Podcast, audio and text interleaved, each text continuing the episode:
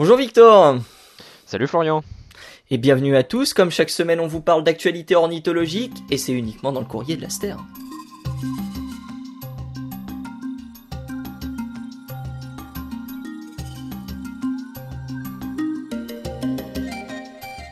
Comment ça va mon cher Victor? Bah écoute, ça va très bien, et toi? Eh ben ça va très très bien, très content de te retrouver pour parler aujourd'hui, euh, euh, comment se dire, euh, fratricide, c'est ça? Oui, fratricide, infanticide plutôt. Chez, infanticide, rien que ça. Chez, les, chez, chez, chez la cigogne blanche, ma foi. Ça eh risque ben. d'être euh, intéressant et peut-être un peu morbide aussi, mais. Eh ben, écoute, euh, pour éviter que justement ça devienne trop morbide, je vais commencer cette émission, si tu veux, avec une petite vidéo euh, que je t'ai diffusée, que je t'invite évidemment à regarder. Et vous l'aurez aussi évidemment sur YouTube, si vous regardez cette émission sur YouTube.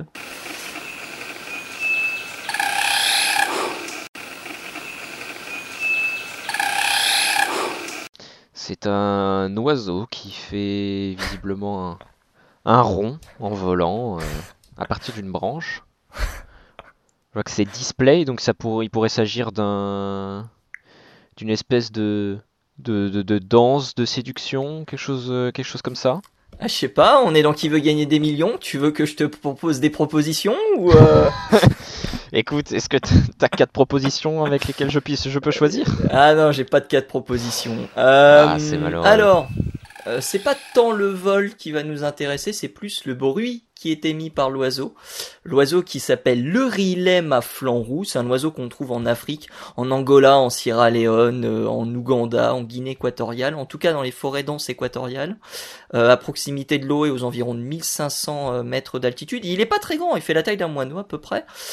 c'est un oiseau qui effectivement, comme on le voit sur la vidéo, vole en cercle bruyamment d'une branche à celle-ci, donc il fait en espèce de, de retour à 360 degrés sur, sur la branche.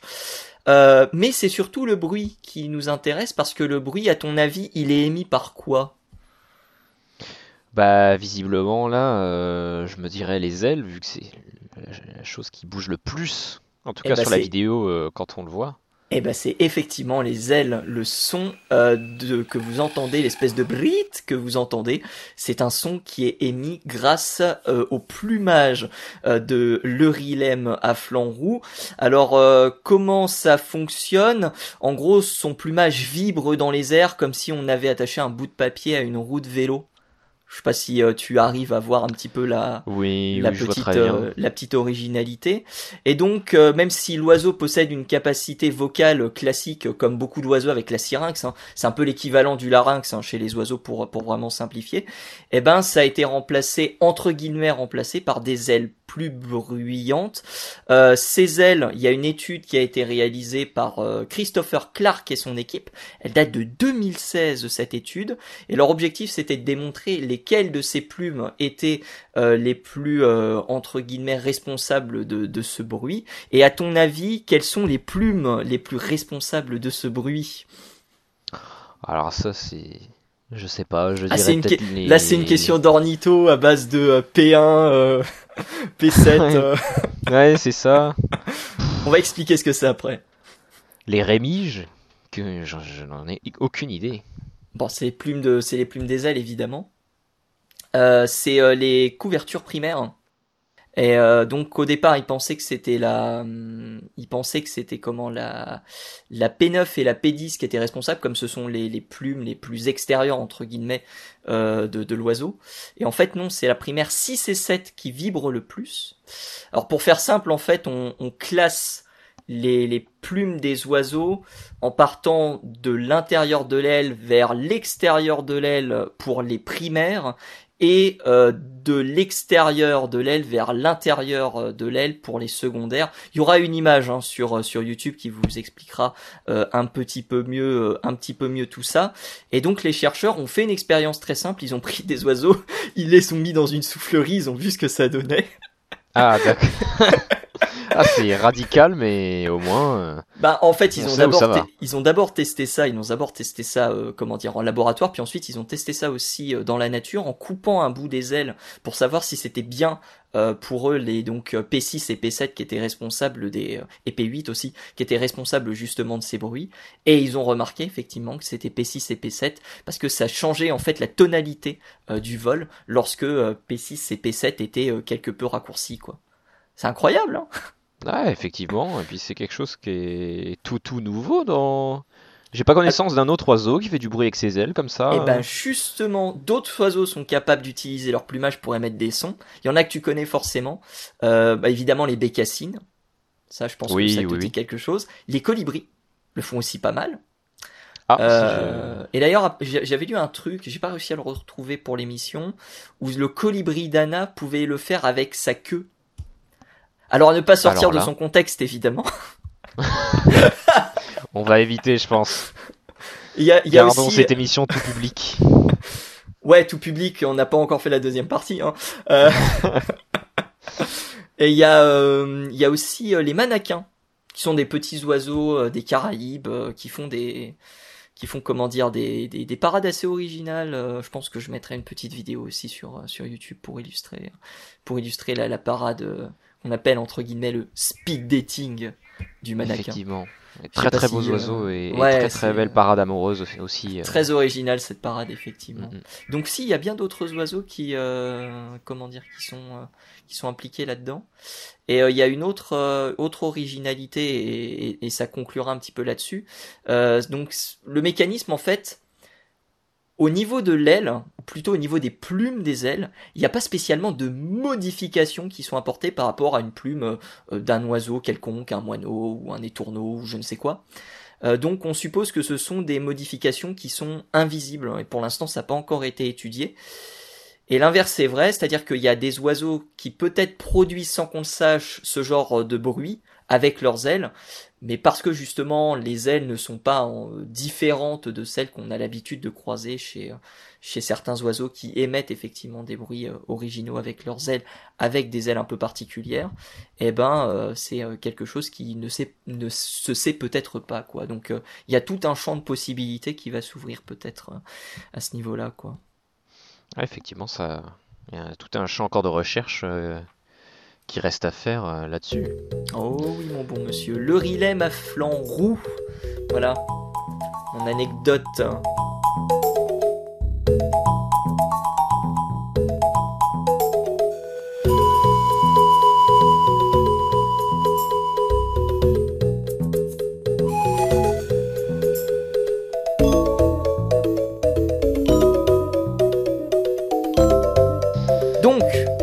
Eh bien, passons euh, à ma toute petite rubrique.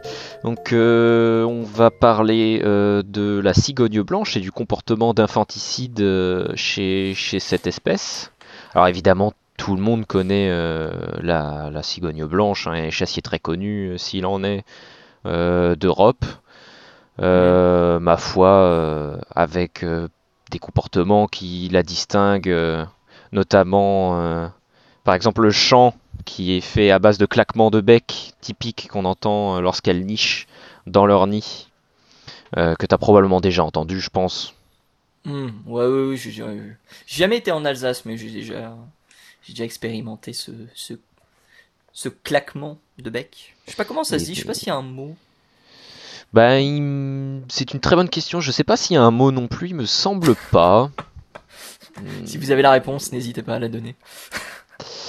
effectivement. Euh, et euh, bon, euh, chassier principalement carnivore et qui niche dans nos régions. Et, et petite découverte que j'ai fait sur Twitter donc la, la semaine dernière, il y a eu le partage d'une petite vidéo avec un comportement d'infanticide. je pense qu'on le diffusera sur YouTube. Je l'ai pas d'enregistré ici pour pouvoir te le diffuser mais ce sera diffusé voilà sur la vidéo. Euh, donc on peut voir l'adulte qui saisit euh, un, jeune, qui le met au-dessus du vide et qui s'en débarrasse tout simplement. Et c'est il n'arrive pas totalement à le mettre au-dessus du vide. il percute bah, le nid avant de tomber. Petit dommage collatéral, c'est bien malheureux, le pauvre. Alors du coup, mais qu'est-ce eh que ça nous dit ça? Eh bien, qu'est-ce que ça nous dit? C'est que le comportement d'infanticide, au final, c'est pas un comportement qui est euh, non plus extrêmement répandu. En fait, avec les recherches que j'ai fait, en tout cas, c'est un comportement qui est surtout présent, notamment chez euh, les mammifères, comme vous le savez, comme tu le sais certainement, et comme vous le savez aussi certainement, euh, les auditeurs, le lion est l'exemple le plus connu. il provoque des infanticides afin de provoquer ensuite l'ovulation des femelles pour Mhm. ensuite s'accoupler, lorsque les petits sont pas de lui en tout cas.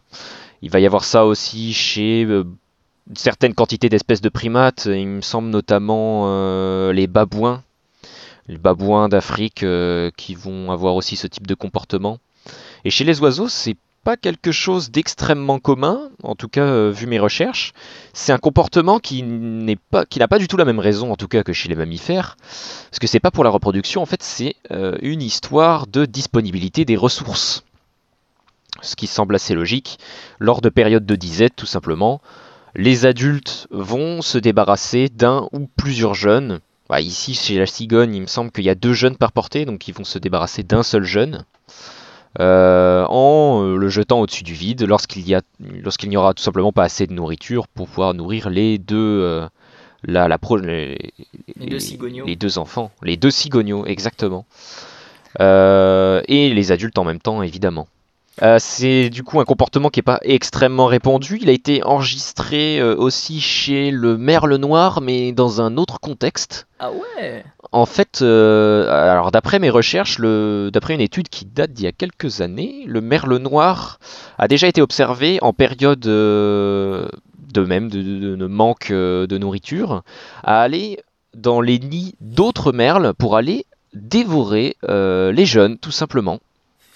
Euh, je pense que je fournirai le lien de l'étude euh, qui montre ça euh, et elle sera disponible en description, il n'y a pas de souci. Vous pourrez aller voir ça de votre côté.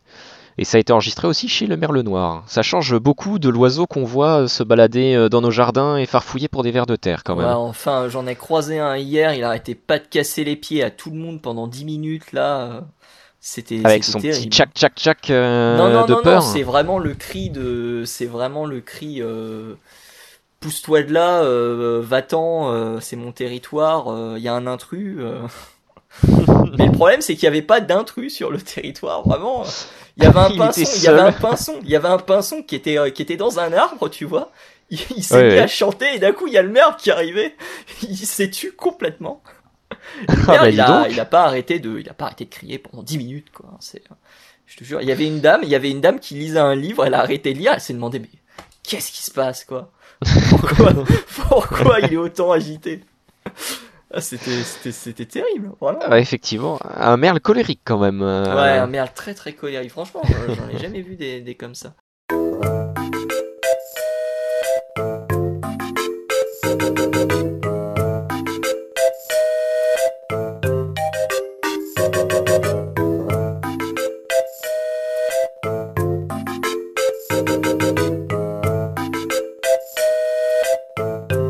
Tiens, euh, fun fact, on parle pas du, du merle mais du coucou. Euh, Oui, tout à fait. Tout ah à oui, fait, tout à fait. quoi? Bah, j'ai, bah, en tout cas, alors après, je sais pas si, euh, si t'allais faire la même réflexion que moi, mais je m'étais fait une réflexion à propos du coucou, et c'est pour ça que ça m'évoque ça aussi pendant mes recherches. Je m'étais demandé euh, si on pouvait qualifier ça d'infanticide aussi. Bah, bonne question. En fait, je, je qualifierais plutôt ça de fratricide. Peut-être? Oui, oui. Dans ce, dans ce sens Après, euh, est-ce que ce serait pas le coucou qui, en soi, en mettant l'œuf dans le nid d'autres oiseaux, provoque ensuite. euh, c'est peut-être plus une question d'éthique Alors, et de définition de termes que de que scientifique, mais ça m'avait euh, ça m'avait traversé l'esprit. Très très intéressant qui est sorti il y a trois jours sur Twitter au moment où on enregistre l'émission sur le coucou justement. J'ai appris que la grande majorité des éjections avaient lieu pendant que les parents étaient au nid. Ah, ah bah alors ça, Ouais, c'est incroyable. hein. alors ça quand même, on en apprend une belle. Je mettrai évidemment le- la vidéo du, du GIF euh, sur, euh, sur YouTube. Mais, euh, mais ça m'a énormément surpris aussi. Je pensais effectivement que c'était le contraire, tu vois. C'est. c'est- c'est Bah marrant, effectivement, ça. Ça, me semble plus logique aussi parce que si Ouais, l'adulte est présent sur le nid, il a, il a moyen de réagir Oui, en, après, voyant sais, ce qui se passe. Tu sais, il y a l'accident, tu vois. C'est oups. Ouais. Ouais, et quand on voit des vidéos d'éjection euh, par le bébé coucou, euh, on se doute qu'on est loin de l'accident quand même. ouais, ouais, ça leur prend énormément de temps euh, pour éjecter les, les œufs et tout. Y a des parades Ouais, qui sont- les- Et après, les parades mises en place par... bah, on parle du coucou, mais il y a plein de plein d'oiseaux. L'indicateur, le vacher, là on est... indicateur plus en Afrique et vacher plus en Amérique, euh, en Amérique. Mais euh, ouais, il y a des, des stratégies qui sont mises en place pour éviter que les, les oiseaux sont, se parasitent les nids. euh. Je sais plus, je sais Oui, plus quel, ce que j'avais lu, mais je crois que je crois que c'était également dans le trade où il disait qu'une femelle pondait en tout hein, sur une année 73 œufs. Ah oui, effectivement. C'est incroyablement, enfin c'est, ça demande une, euh, ça demande une, une énergie incommensurable. hein. C'est. euh, Ben, c'est sûr. Il y sûr, avait, c'est sûr. il y- il y avait quelqu'un, alors je sais plus du tout où est l'étude ou autre, je sais plus où je l'avais vu, mais il y a quelqu'un qui avait comparé justement le fait d'élever les, les petits et le fait de, de entre guillemets, de, de se les faire élever.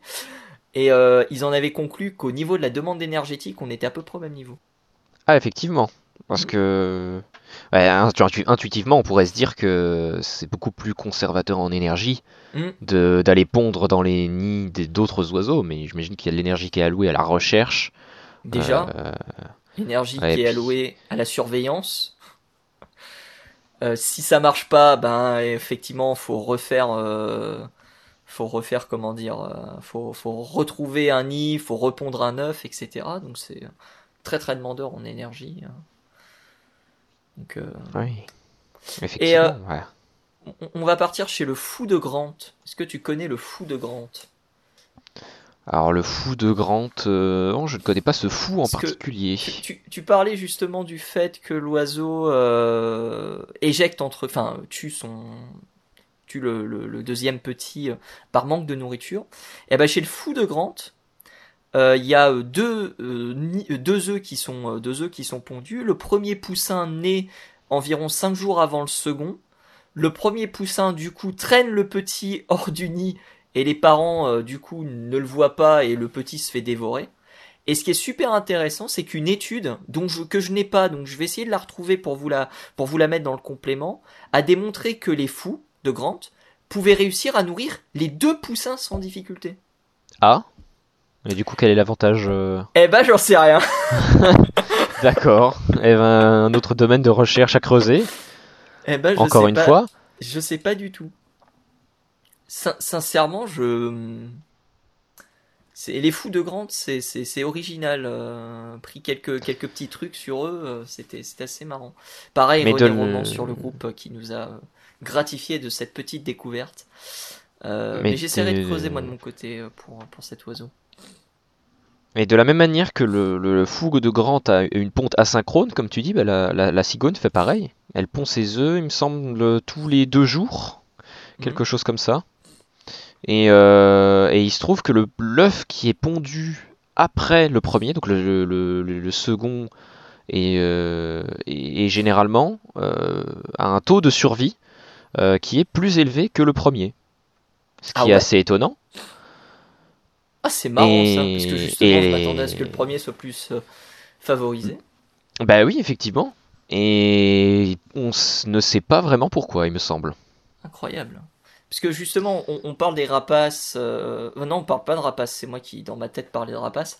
Euh, euh, je parlais, de- je parlais de, je- on parlait de ces oiseaux. Moi, ce que je- ce qui me vient, c'est les rapaces parce que justement, ils ont une ponte également asynchrone. Et euh, lorsqu'il y a un manque de nourriture, euh, le, le, le plus jeune entre guillemets euh, est dévoré par par le par le comment dire, par celui qui est né en premier et par les parents. euh, Pour euh, mais je, je, je croyais que ça assurerait, tu vois, davantage de succès reproducteur.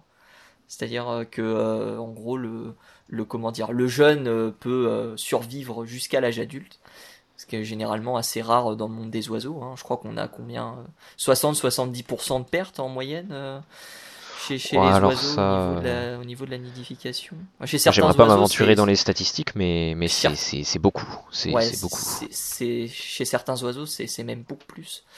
Donc, euh, donc ouais, il y a, il y a effectivement, effectivement de ça, quoi. Ok. Eh Est-ce que tu, est-ce que tu as d'autres choses à rajouter? Bah écoute, c'est ce que j'avais à dire en tout cas sur ce petit comportement euh, qui, qui m'avait étonné, parce que je savais pas que, que la cigogne était euh, euh, présentait ce comportement-là. Et il faut rappeler néanmoins que ça reste un comportement qui est assez rare et qui est très très rarement observé. Ah ouais, Donc euh, ouais, ouais, ouais. Ah, Et en règle, en règle générale, de toute façon, l'éjection des poussins chez les oiseaux, c'est un phénomène qui tient plus de l'exception que de, règle- que de la règle. Ouais, effectivement. Ouais, L'objectif étant d'assurer le succès reproducteur, euh, forcément lorsque tu ponds euh, deux œufs, avec deux ou trois, hein, qu'importe le nombre, euh, ton objectif c'est de faire en sorte que tous parviennent à, à atteindre entre guillemets le- l'âge adulte, quoi. Ou du moins l'âge de maturité pour se reproduire. Donc, Ouais, tout à fait. Eh ben c'était bien sympa tout ça. Et bien, ma foi, encore, euh, on aura appris euh, d'autres choses encore. Eh bah ouais. Et effectivement, c'est le but de l'émission. On se retrouve du coup la semaine prochaine. Tout à fait. Eh ben, écoute, une- euh, à la semaine prochaine. Exactement, pour une nouvelle émission. Merci à tous de nous avoir écoutés et rendez-vous donc la semaine prochaine pour un nouvel épisode du courrier de la Sterne. Salut, à tous. tout le monde.